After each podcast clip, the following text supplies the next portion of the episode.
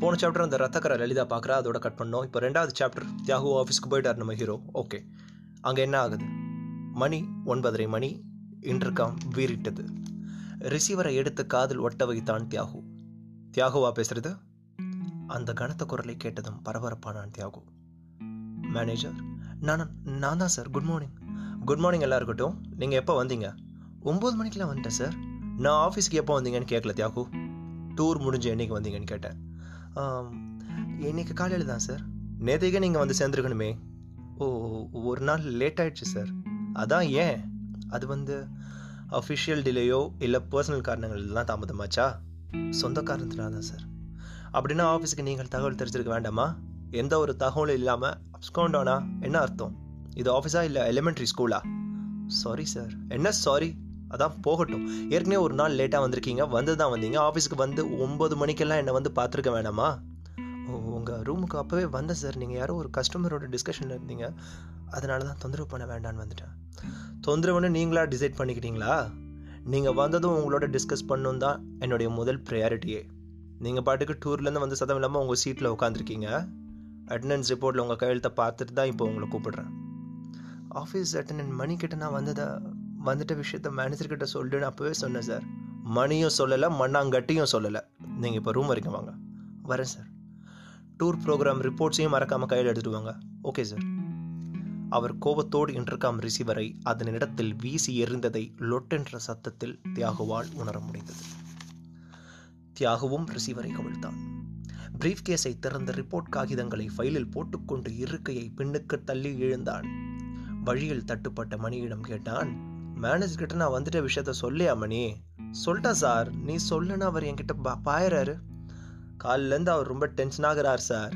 டென்ஷனில் நான் சொன்னதை மறந்துருப்பாரு. காரணமே இல்லாமல் எனக்கு டோஸ் நீங்கள் மாதத்துக்கு ஒரு தபா தான் சார். நான் ஒரு நாளைக்கு பத்து தபா சார் டோஸ் வாங்கிட்டு இருக்கேன்.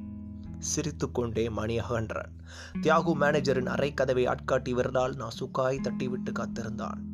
கமன் மேனேஜரின் குரல் கேட்டதை தொடர்ந்து உள்ளே சென்றான். உட்காருங்க. எதிர் இருக்கையில் உட்கார்ந்து கொண்டே ரிப்போர்ட் ஃபைலை அவரிடம் நீட்டினான் தியாகு. அதை நீங்கள் உங்கள் கையில் வச்சுக்கோங்க. ஆந்திராவிலேருந்து கடைசி நாள் நீங்கள் அனுப்பின ஃபேக்ஸ் ரிப்போர்ட் என்கிட்ட இருக்கு. ஓகே சார் ஆஃபீஸ் மேட்டர் ரெண்டாவது வச்சுக்கலாம். முதல்ல உங்கள் பர்சனல் மேட்டர் இந்த ஆஃபீஸில் வேலையை விட டிசிப்ளின் ரொம்ப முக்கியம். ஒரு நாள் டிலே ஆனதுக்கு தகுந்த காரணத்தை முதல்ல சொல்லுங்கள் அது வந்து இங்கேருந்து பிறப்பவே ரிட்டர்ன் ஜானி டிக்கெட் புக் பண்ணியாச்சு. ஷெட்யூல் படி ஆஃபீஸ் வேலை முடிஞ்சிடுச்சு. அப்படி இருக்க ஒரு நாள் லேட் ஆனதுக்கு என்ன காரணம் தியாகு? சொந்த காரணங்கள்னு நீங்கள் சொல்லலாம். ஆனால் ஆஃபீஸ்க்கு இன்ஃபார்ம் பண்ணாமல் ஏன் லீவ் எடுத்தீங்கிறது என்னோட கேள்வி. சொந்த காரணம்னு சொல்லி நான் மழுப்பல சார் ஒரு நாள் டிலே ஆனதுக்கு தகுந்த காரணம் இருக்குது ஆனால் ரொம்ப சில்லியான ரீசன் அதை சொல்கிறதுக்கு தான் நான் கூச்சப்படுறேன். பரவாயில்ல சொல்லுங்கள் உண்மையில் ஷெடியூல் படி கிளம்புறதுக்கு நான் தயாராக தான் இருந்தேன். ஆனால் கிளம்ப போகிற நேரத்தில் தான் ரிட்டர்ன் ஜோனி டிக்கெட் எங்கேயோ தொலைச்சிட்டேங்கிறது தெரிஞ்சுது. உங்களுக்கு தான் தெரியுமே கன்ஃபார்ம் டிக்கெட் இல்லைன்னா எவ்வளோ பாடுபட்டு வந்து சேரணும்னு. ஒரு நாள் காத்திருந்து ட்ராவல்ஸ் மூலமாக அடுத்த நாள் டிக்கெட் ரிசர்வ் பண்ணி வந்து சேர்ந்தேன் சார் ஒரு பொறுப்பான எக்ஸிக்யூட்டிவ் டிக்கெட்டை தொலைச்சிட்டேன்னு சொல்கிறது சைல்டிஷா இல்லை?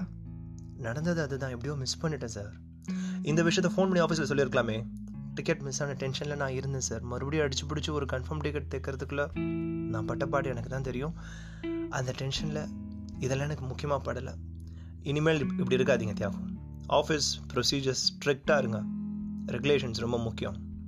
அடுத்த முறை இந்த மாதிரி சூழ்நிலை ஏற்பட்டால் என்ன டென்ஷன் இருந்தாலும் முதல்ல ஆஃபீஸ்க்கு இன்ஃபார்ம் பண்ணிடுறேன் சார் சரி ஆஃபீஸ் மேட்ருக்கு வாங்க ஆமாம் இந்த தடவை என்ன ஆச்சு? உருப்படியாக ஒரு ஆர்டர் கூட ஃபிக்ஸ் ஆகல.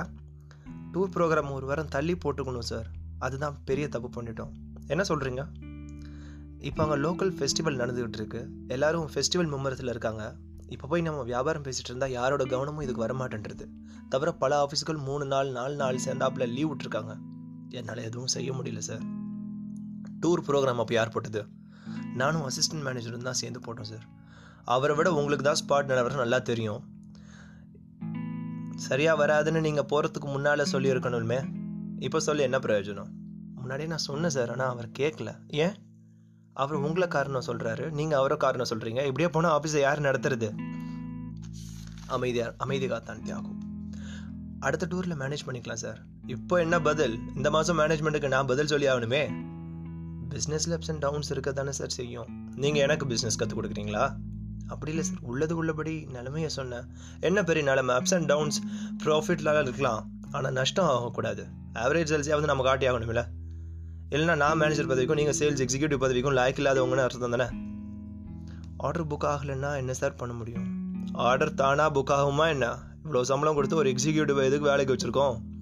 மேனேஜர் ஒரு சீரல் சீர தியாகம் மறுபடியும் மௌனமாய் உட்கார்ந்தான். அவர் தொடர்ந்தார். பேசாமல் உட்கார்ந்துருந்து என்னோட எரிச்சலை கிளப்பாதீங்க. நீங்கள் என்ன செய்வீங்களோ தெரியாது. ஒன் ஒன்றாம் தேதிக்கு இன்னும் நாலு நாள் இருக்குது அதுக்குள்ளே ஆவரேஜ் சேல்ஸ் காட்டுற அளவுக்கு ஆர்டர் புக் பண்ணணும். போங்க போய் அதுக்காக ஒர்க் பண்ணுங்கள் தீர்மானமாய் சொல்லி அவர் விரட்ட தியாகு சலிப்பும் கவலையுமாய் எழுந்து அவருடைய அறையை விட்டு வெளியே வந்தான். அவனுடைய செக்ஷனுக்குள் பிரவேசித்த போது மணி எதிர்பட்டான். அவன் சொன்ன தகவல் தியாகுவின் இருதய பிரதேசத்தை துடிக்க வைத்தது. உங்களை பார்க்க ஒரு போலீஸ் இன்ஸ்பெக்டர் வந்திருக்கார் சார். தொடரும்.